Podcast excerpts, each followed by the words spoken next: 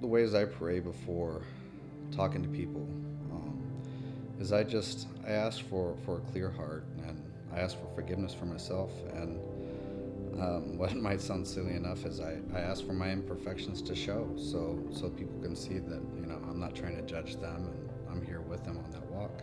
So the the way I've been praying lately um, in preparation for sharing my testimony or just witnessing for the Lord has been that the Lord would help me to see um, the way He's working around, you know, all around me because I know He's working. He works everywhere. He's He's working in the hearts and minds of of all men. He loves um, He loves people who are lost, and and so I'm asking Him to help me to see opportunities for that and to also um, recognize that sometimes it may seem at first like it's a closed door, but that I can't perceive spiritually what's going on. So I'm praying that He'll really guide me and, and lead me to those moments and make it obvious because sometimes I don't always catch it. And so help me to see really what He's doing and then be open to, to be a part of that. Well, before we go out on the streets, we I always have a group of people that go with me. Um, and we spend at least a half hour before we go out on the streets in prayer. And we, what they call popcorn prayer, as we stand in a circle and we hold hands and we individually pray um, for each other and for the women and for the streets that we're getting about getting ready to walk out on. Um, we also, before we go out, there are groups of people who pray for us and pray over us uh, before we go out as we're walking the streets and when we come back. Um, when we end our street ministry, we always pray for all of the women that we've encountered continue to pray for them throughout the week. Uh, recognizing the needs of the other people I interact with, I think, is probably the most important thing about my day. An important thing about listening is I'm a teacher, so most of the time, you know, people think that teachers speak, but in my classroom, the type of kiddos I work with, it's really important to listen and not just listen to their voices, but see their see their body movements, and, and you can really pick up on how they're feeling and what they need just just by not saying a word at all. I recognize the needs of the women that I encounter, uh, mostly by their actions um, and how they are in the street. Usually, we're out at 6:30 in the morning, walking the streets, so not too many women are out on the streets walking around unless they are um, looking for something that they shouldn't be. So it's very obvious when when we encounter those types of women. I don't think I do this awesome all the time, but one things I'm learning about the context of people's lives is just that how to listen. Um, and again, I think this is hard. I think you know it's easy to, in your mind, start drawing conclusions um, about the context of people's needs, and I'm trying to get better at taking my time before I draw conclusions and really listening and, and letting God help me to ask good questions and then to show care um, in my responses. And I that's one one way.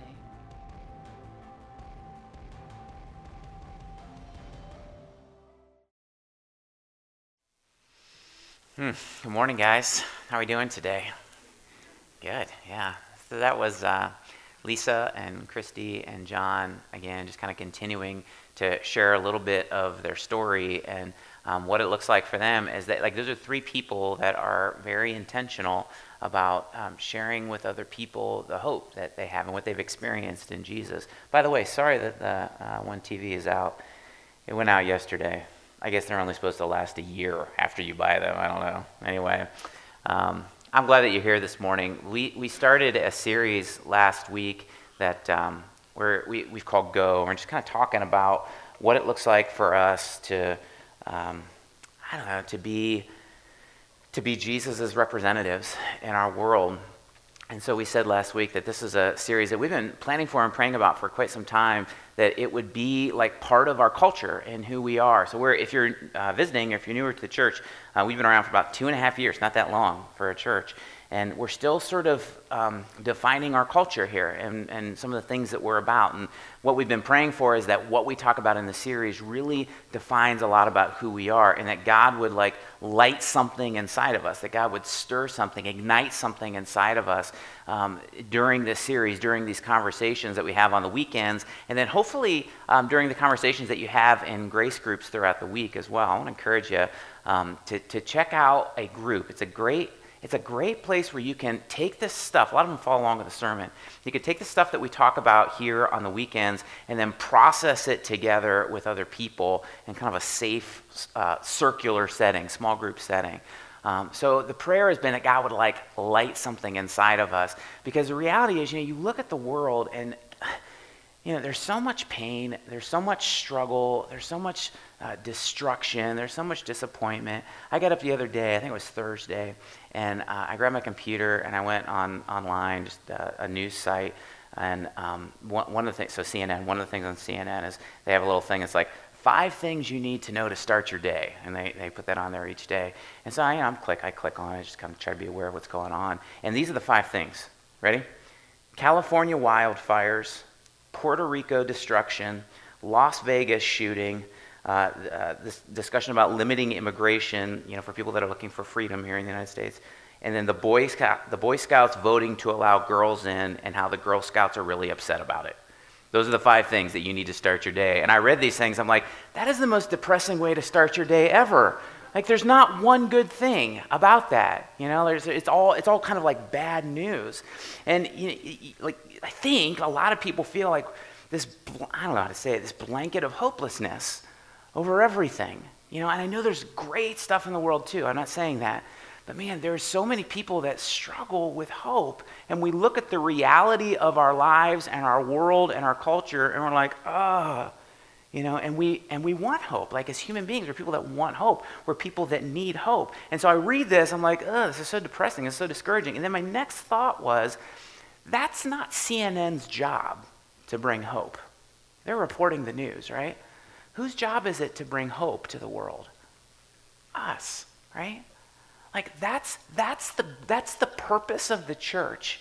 The church brings hope to the world. The church is the hope for the world. And I don't mean that like, you know, we bring hope by just encouraging people to, to hang on, you know, hang in there, hold on, it's not that bad. That's not how we bring hope.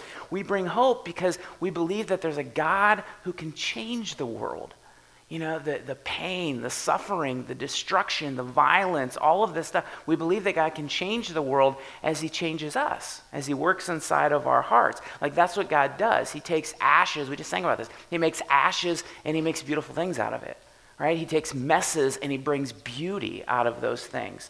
And so you and I, like the privilege that we have as we look at we look at this world, the privilege that we have is like we are uh, gospel carriers.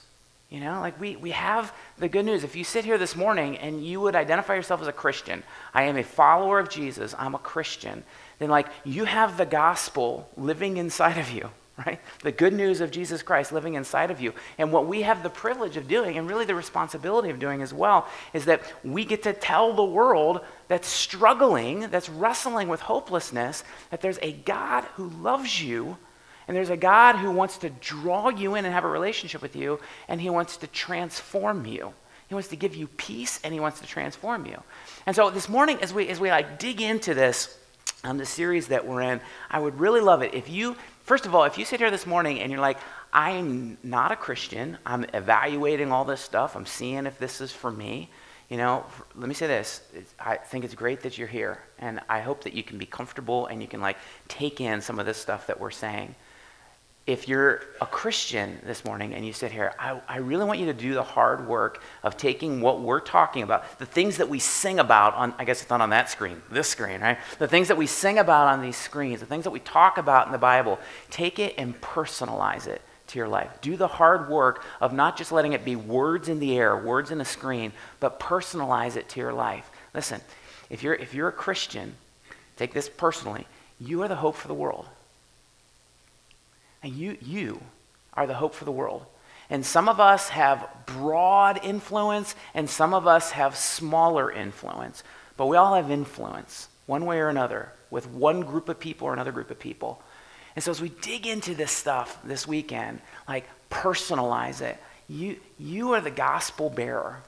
You are the hope for the world. And that's really what this series is about. You know, we're kind of talking about what it looks like for us to be, um, to, to go to, to go and the terminology that we use at Grace Church is give it away. Know it, live it, give it away. And it is the gospel. What does it look like for us to give the gospel away in our lives? And so, as uh, the last week, I guess last weekend when we launched the series, we looked at two key words, two key names that we're called in the Bible. People that are Christians, this is what God calls us in the Bible. Two things. The first one is ambassador. Says, You are Christ's ambassador. So it's in 2 Corinthians 5. It says, We are therefore Christ's ambassadors, as though God were making his appeal through us. So basically, we said, Hey, we know what an ambassador is. An ambassador essentially is a representative. And we said, What's it saying here? You and I are God's representatives in this world. We're like his stand ins. We are his authorized representatives. And so, again, start to take that personally.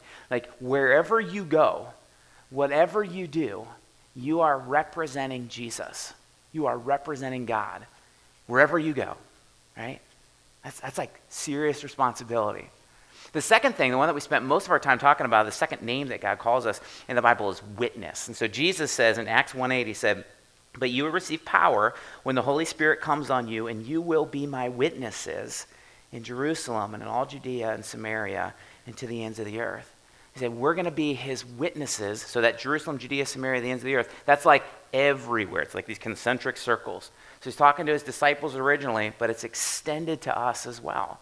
And when it, that word that uh, it, we translate in our Bibles as witnesses, when you look at that word in the original language, in the Greek, it sounds very similar to the word martyr in English. In fact, when you read it in Greek, it sounds like martyr. And it's where we get the word martyr from in our English language as well. And so you stop and you think about that and you think, well, like, what is a witness? What is, like, what does a witness for Christ look like? Well, it's someone who will testify over and over and over again for who Jesus is and what Jesus has done, no matter what the cost. I mean, this, is a, this is a big deal, right? No matter even, even if it means our lives.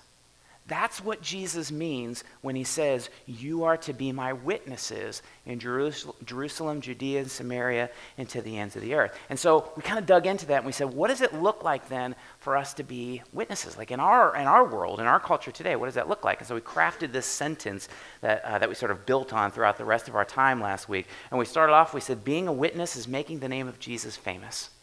That's what it is. Being a witness is making the name of Jesus famous. And so we live in a world where fame is like really valued, right? Like everybody wants to be famous at some level. Everybody wants, to make a name for themselves. But we said, no, no, no. Being a Christian is not about making a name for myself.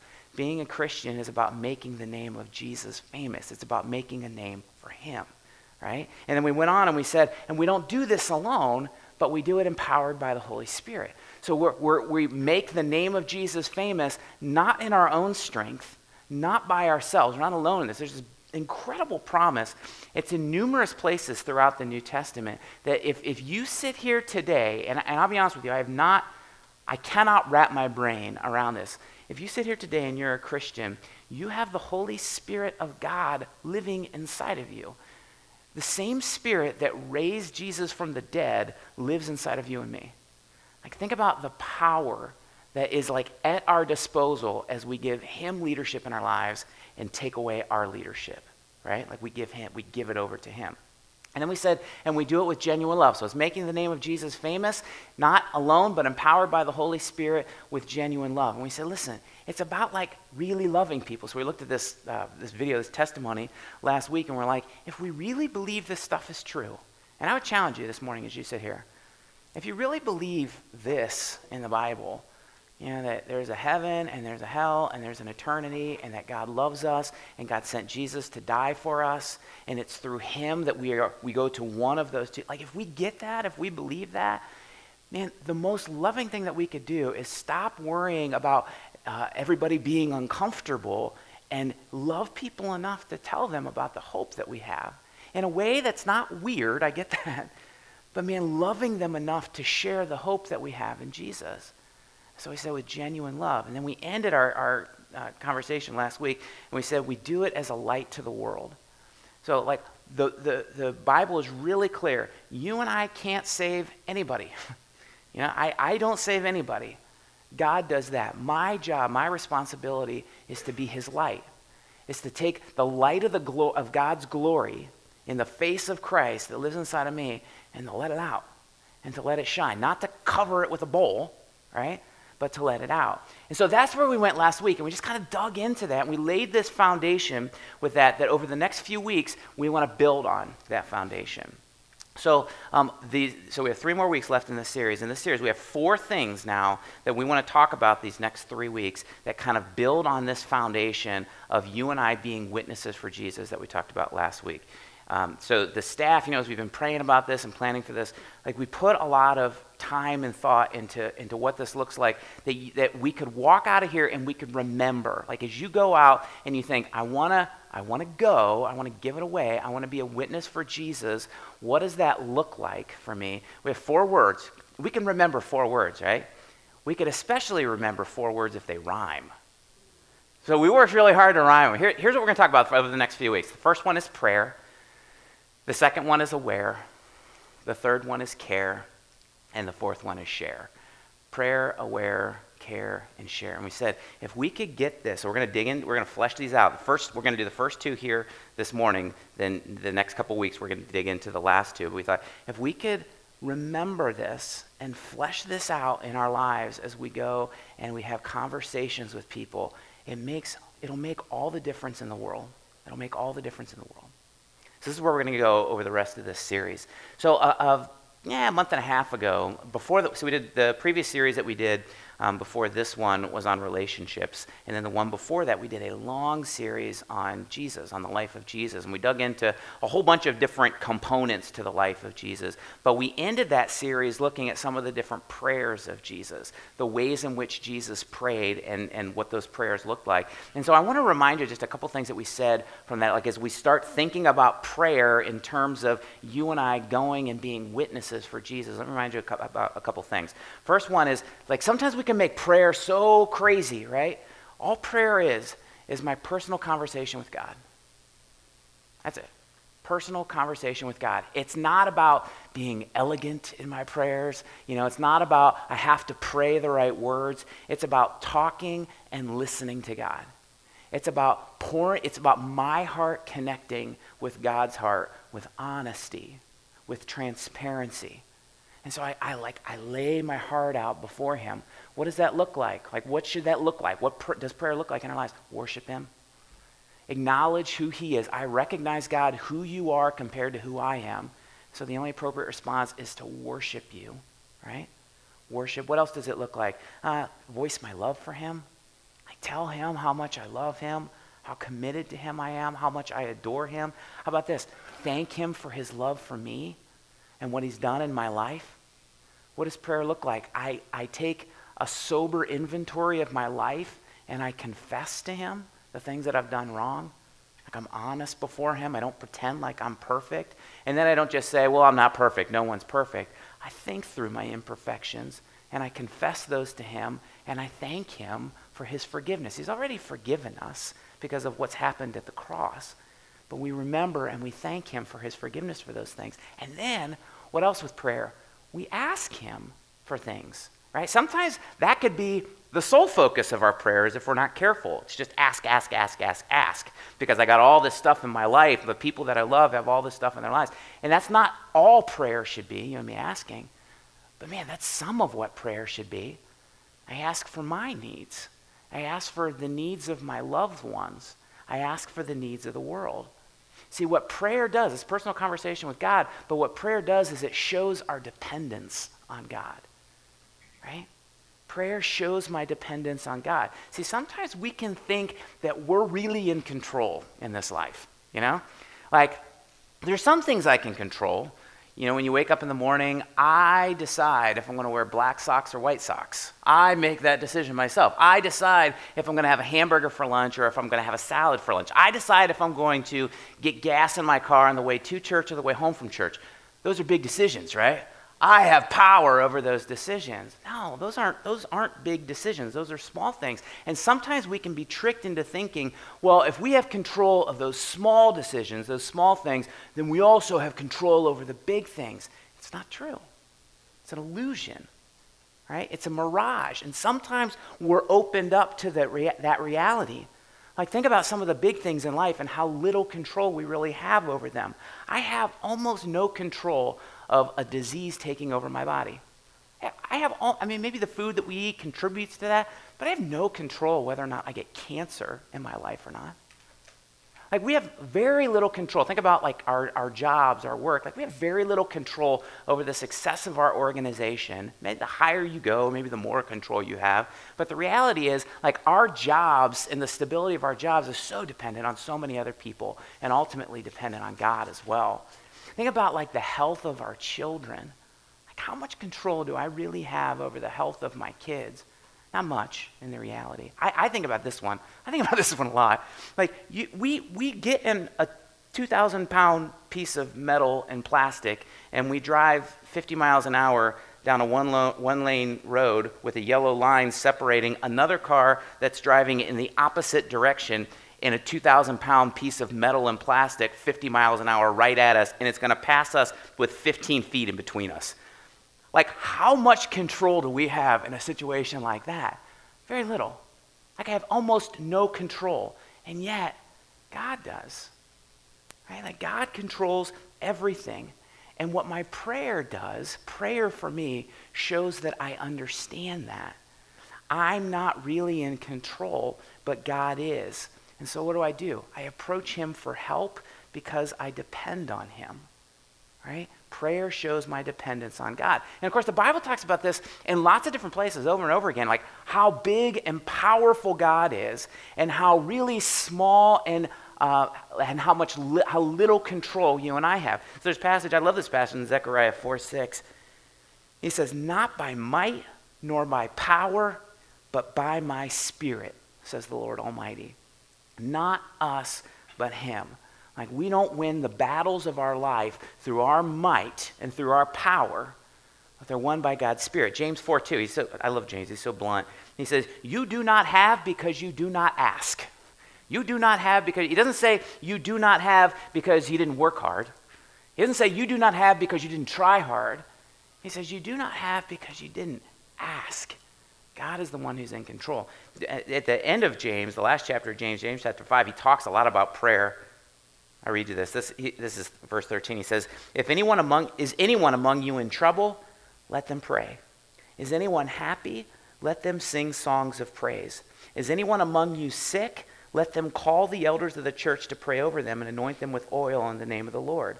And the prayer offered in faith will make the sick person well. The Lord will raise them up. If they sin, they'll be forgiven.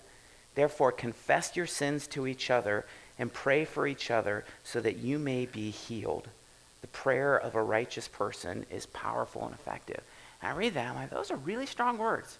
Like those are those are really strong promises that God makes there about how much he's in control and how and really how little control we have and how dependent on him we should be. So I'll begin to apply this idea of prayer and dependence on God to our discussion of going and being witnesses. Listen, I can't change anybody, right? And neither can you. I can't change my children. I can't change my wife. My wife can't change me, right? I can't change my friends. I can't change my neighbors. I can't change anybody. However, I, I may be able to manipulate emotions for a little bit of time. I may be able to affect behaviors for a little bit of time. But God's the one who changes people. God's the one who works in people's hearts. And He wants to do that. And He does do that. Guys, listen, if we want to make an impact on this world, and, and really specifically this community that we're in, we have got to be people that go to God and depend on God in prayer. Like if you sit here this morning and you and again you're a Christian, prayer should be a huge part of our lives. And and it's challenging, right? But I go to God and I talk to him. I go to God and I listen to him. I go to God and I depend on him. And then I go out to the world. And so it's circular. I talk to God. I listen to God. I depend on God. And then I go. And then I continue to talk to God and, and shut up. That's a bad word in our house. I'm not saying it to you guys. But I shut up and stop just talking to God and I listen to Him. Sometimes it's hard to hear His voice it's especially hard to hear his voice when we keep talking and talking and talking, right? So I talk to him, I listen to him, and then I depend on him, and then I go. Last week we talked about you know this this idea of, of the Spirit empowering us. That passage in uh, Acts one, you'll receive power when the Holy Spirit comes on you, and you'll be my witnesses. And I thought about that a lot this week. Like, I don't think that we could be people that are empowered by the Holy Spirit in our lives unless we're also people of prayer. Like if you look at your life and you're like, I, I want this, like that's crazy. The Spirit of God lives inside of me. The same Spirit that raised Jesus from the dead lives inside of me. I want to give that Spirit power in my life. I don't think we could do that unless we're people of prayer, unless we make that a priority in our lives. One, one of my old seminary professors, who writes a lot on, on prayers, and Chuck Lawless, he said it this way. I thought this was very insightful. He says, I know very few people who don't struggle with prayer. This is, this is a seminary professor. He's taught lots of pastors and future pastors. I know very few people who don't struggle with prayer. We know we should pray, but doing so consistently and fervently is not easy. Most of our praying is reactionary, that is, in response to a problem rather than proactive lifestyle praying. And I read that and I think I, I really agree with that. I'm not sure I've ever met somebody who's like satisfied with their prayer life. And most people are like, ah, I don't know, I know I should be praying more. I'm busy and I don't make enough time, I, and I feel guilty about it. I know I should be praying more. That's what most people respond like. And yet, God is so gracious to us.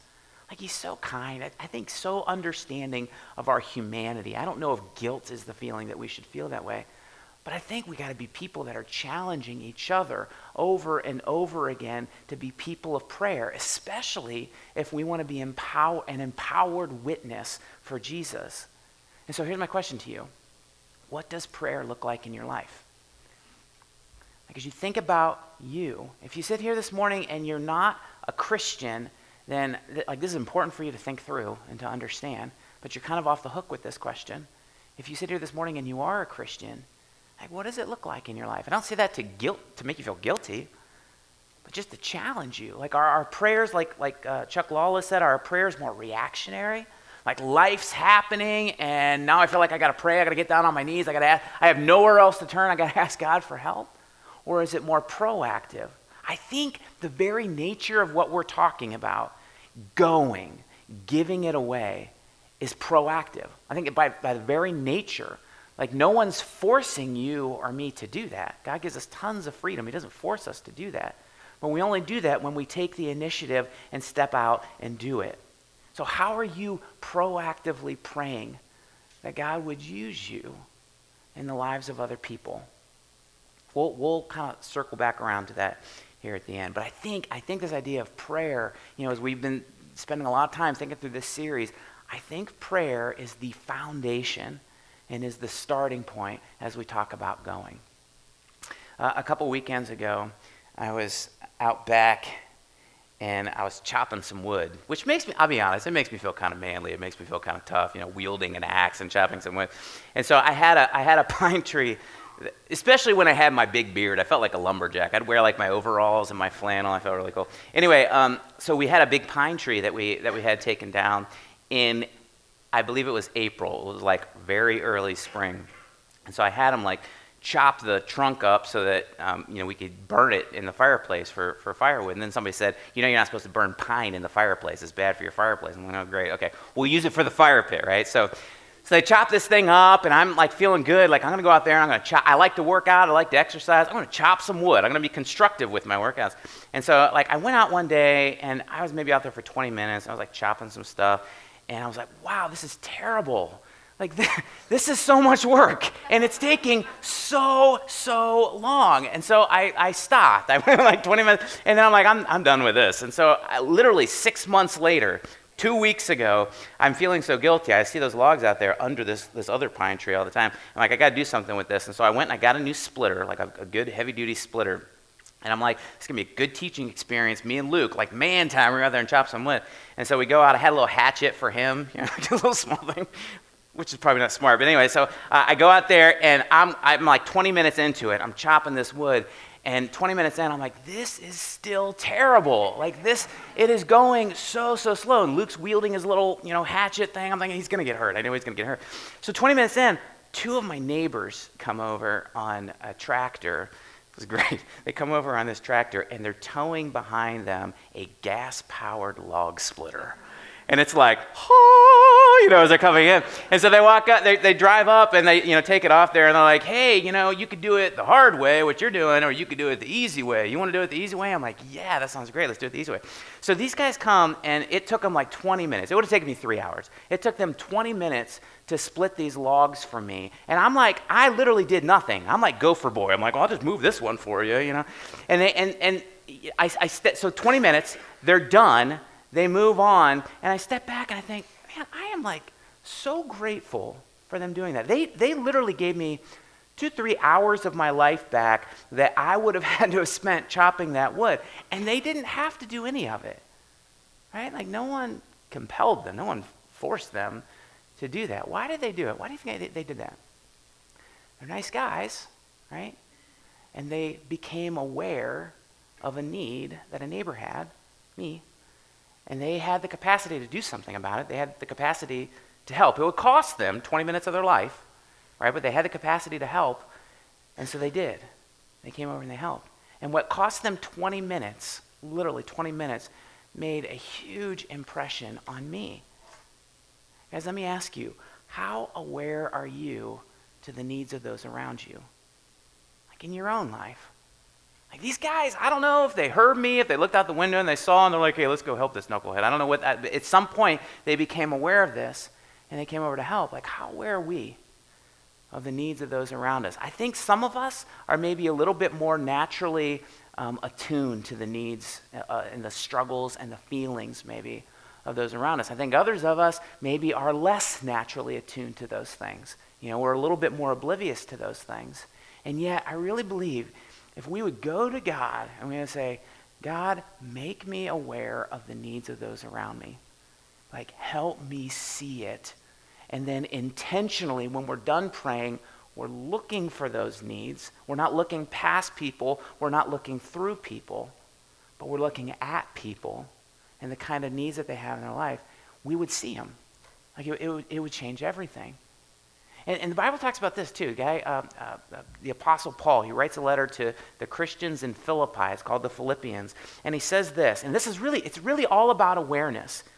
This is Philippians 2. He says, "Do nothing out of selfish ambition or vain conceit. Rather, in humility, value others above yourselves." Not looking, not being aware of our own interests, but each of you to the interests of others. That, that's a passage that's it's all about awareness, right? I'm not looking, I'm not selfish.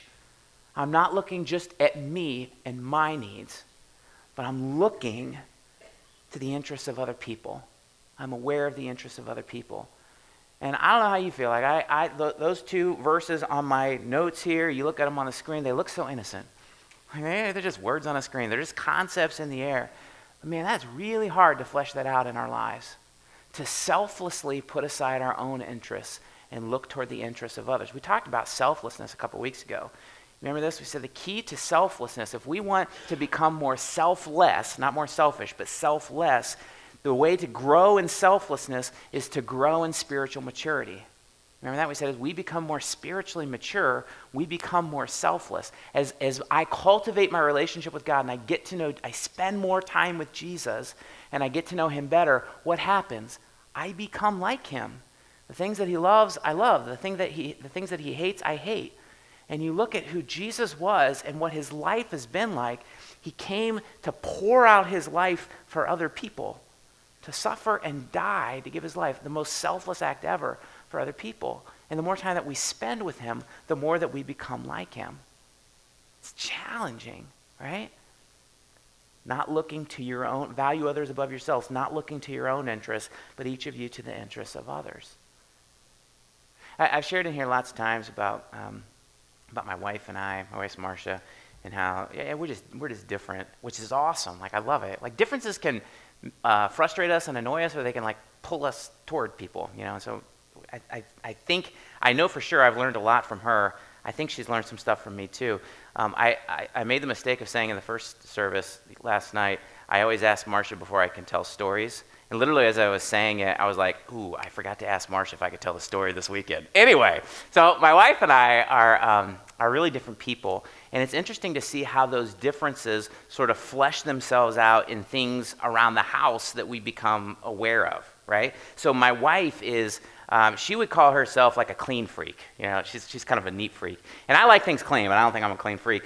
But I, on the other hand, am like slightly um, OCD with things, you know? Like I like things lined up and in their place. Like before you guys get here, any weekend, I'm, I'm making sure these chairs are like straight and in the right places. Like that's just how I'm wired. And so it's funny to see like how that's who she is. This is who I am. How that sort of causes us to be aware of different needs around the house. For example, uh, my wife, she, she uh, like may walk in, we have uh, hardwood floors so it's fall. So say there's like a leaf on the floor. She would walk into the room and she would immediately notice that leaf on the floor, even if it like is perfectly camouflaged with the wood. And the first thing that she would do is she would go over and she would pick that leaf up and throw it in the trash can. That's how she is. Like she's a neat freak that way. I wouldn't even see the leaf, but if I walk into the family room and the coffee table is like slightly off center from the couch, I can't rest until I fix that coffee table right? Or, or like at the end of the night, if uh, the kids, uh, I don't know, eat something late and they take their dish and they just and they drop it in the sink. Marcia, if she was aware of it, she wouldn't be able to, to go to bed. She wouldn't be able to sleep that night if that dirty dish was still in the sink. And so like she'll have to go over and she'll and she'll have to you know wash the dish. I'm like like that. I couldn't care less with that. I, I, it doesn't make a bit of difference. But if I walk into the kitchen and like the chairs around the kitchen table are not pushed in with the placemats lined perfectly in front of them, I'm going bonkers, right? Like, this is just how she and I are wired. Our differences make us aware of different things around the house, and I don't think it's just different things around the house. I think we broaden this out. Think, so, think not just me and my wife, but each of us. Our differences make us aware of different needs that other people have, different struggles that other people have, and the different feelings that other people are feeling. Let me give you an example. Some of us, because of the way that we're wired, because of the way that God wired us, are very aware and sensitive to other people's struggles with addiction, for example. Like we just, uh, we're sensitive to it. We're aware of it. Maybe we went through it, maybe we didn't. Others of us, because of the way that God has wired us, we become very aware and very sensitive to other people's struggles in the world with poverty, or homelessness, or hunger Others of us, because of the way that we're wired, we look at people and we're just so aware when somebody doesn't have a mother figure in their life or a father figure in their life, loving them, teaching them right from wrong. Other people look at kids in school and, like, because of the way that they're wired, they recognize when a kid is struggling and hurting and they got to do something about it. My neighbors, for example, I think with both of these guys, I don't think both of these guys would want to give me a counseling session. That's not how they're wired. But they walk, they look outside and they see me like struggling with this, you know, with this axe trying to chop this wood, and they're like, I can help with that. I recognize the need and I can do something. I can give 20 minutes of my life and the right tool to solve the problem that he has. Guys, so go back to the Philippians passage that we looked at. Because, let me ask you a question. Because you're you, what sorts of uh, interests of others, think like the needs, the struggles, the feelings of other people, are you especially sensitive to? That you may need to look to their interests ahead of, their own, ahead of your own. Does it make sense? Because of the way that you're wired, because you're you, God made you exactly who you, He wanted you to be. What sort of like struggles and challenges that other people feel do you immediately recognize? You see it and there's something triggered inside of your heart that maybe God is saying, I want you to care for their need right now instead of your need. It looks different for each of us. The other day, I was um, sitting on my couch. On uh, usually, when I prepare for this, when I prepare for sermons, I don't do it here at the church. I do it at my house because it just kind of helps me focus a little bit more. And so I'm sitting on my couch in my living room, literally with my laptop on my lap, and I'm working, I'm kind of getting into things, I'm focused on it. And then at some point, so I should say this. So at our house, we have these huge mature trees. Like we have these two gigantic oak trees in the front of our house, a couple really big maple trees, another pine tree and stuff. So we have, so we have like this um, forest ecosystem all just within our yard. And so there's all kinds of animals. There's birds everywhere. There's chipmunks. There's squirrels. Um, we've seen turkeys, deer, all this sort of stuff in our yard. Okay, so so anyway, so I'm sitting on my couch, typing away, praying, talking to the Lord, and all of a sudden I hear this chirp. chirp, chirp, chirp. Chirp, chirp, like a cadence, like it was perfectly timed. You know, it was like a metronome chirp. I don't know. And so I keep hearing this, and, I, and, and at one point I'm like, I, I can't take this anymore. You know, like when, when something just keeps going and going and then you can't hear anything else but the chirping. And so I'm like, I can't take this anymore. So I set my, my laptop down and I get up and I go to the window and I'm like trying to look out the window at the trees. I'm like, what is wrong with this bird? Why is it chirping? And so I'm like smushing my head up against the window looking for it. And I can't, I can't see the bird. I'm looking on the ground. Maybe the bird is like in distress and he's hurting, whatever. So I can't see it. And so I open the window and as I open the window, it make a little noise, right? I open the window and then it stops. I'm like, whew, it stopped. Good. Sit back on the couch, grab my laptop. Literally two minutes later, chirp, chirp, chirp, chirp, chirp. And I'm like, ah. So I get back up again and I go over that same window. This time I take the screens out of the window so I can like get a better look. And I'm looking out and I can't, it's just going. I can't see, I can't see this bird. And so um, I must have looked like an absolute fool. I'm like, ah! hey! stop! And so I stopped. Like when I made noise, it stopped. And so I put the screen back in. I go sit back on the couch, and it stopped for a little bit. And then a little bit later, I had to go to the bathroom. You know, drink coffee. So I had to go to the bathroom. I get up and I go into the bathroom. Literally on my way to the bathroom, I hear chirp, chirp, chirp, chirp. And so I, my bathroom has a window. I look out the window of my bathroom, and there's this chipmunk on its hind legs going chirp, chirp, And so I'm like so frustrated until I see this chipmunk, and then I'm like, oh, it's a chipmunk. That's really interesting. Like my frustration's gone. And so as I like leave the bathroom, it stopped, which I'm like, that's good. And the first thing that I do is I go to my computer and I Google, why do chipmunks chirp? Like it was the first, that's the exact words that I Google. Why do chipmunks chirp? And so what I found out, and this is really interesting, what I found out is that chipmunks chirp when they sense a threat, right? And so this chipmunk is sitting on my, on my deck, on its hind legs, chirping, and it was in some sort of turmoil, like it had a need. And as stupid as this sounds, like this is where my brain went, like as I recognized by its chirp that it had a need, its chirp, its need frustrated me. Right? Like it annoyed me to death. And so, you know, I'm, I'm going back to my sermon. I'm like, God, there must be a sermon illustration in here somewhere, right? what, are you, what are you trying to teach me? And so, I, you know, you think about that, and we, man, can't we do the same thing with people? Like when we see people's needs, when we see people's struggles, when, when, when somebody's dealing with hard stuff, can it sound like chirping sometimes to us? And we're like, frustrated. Just stop. Ah, right? No more. Instead of like genuinely caring becoming lovingly aware. So I, am not a rhyming guy, it's so stupid, but this is how it popped into my mind. Throw that next slide up there. We need to be lovingly aware instead of having a critical glare. So stupid. I'm sorry. That's a terrible rhyming thing. But but don't don't miss the point. Right? Like we can as we talk about becoming aware to the needs that people have, I think God wants us to not get frustrated, right? To not be irritated to not be annoyed by those things, impatient with those needs.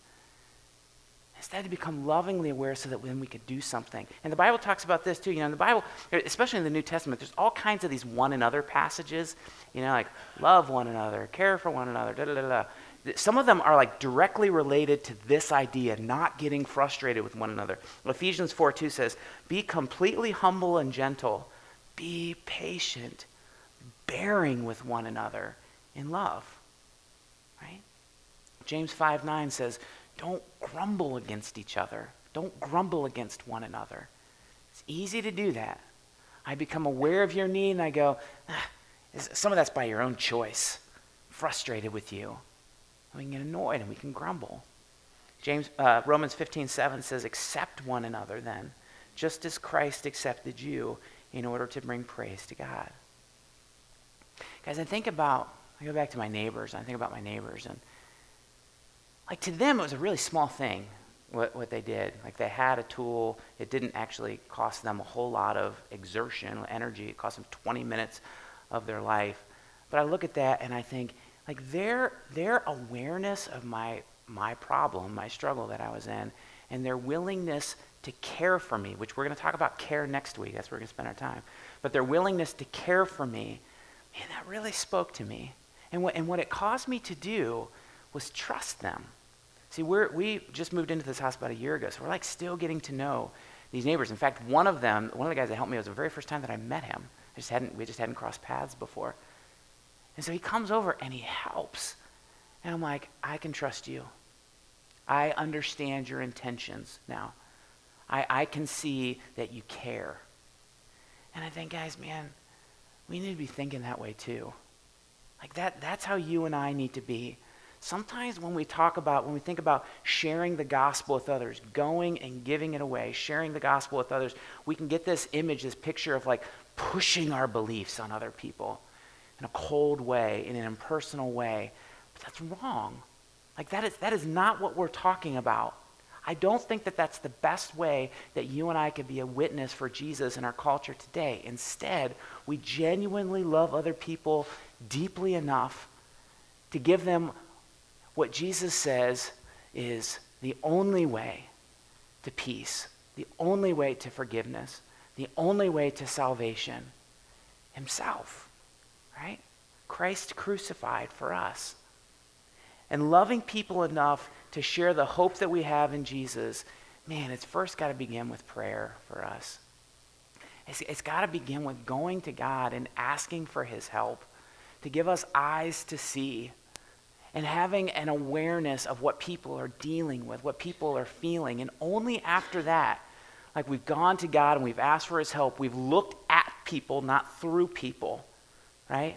Only after that can we move to actually doing something to help them and Lord willing, having an opportunity to tell them about the hope that we have in Christ.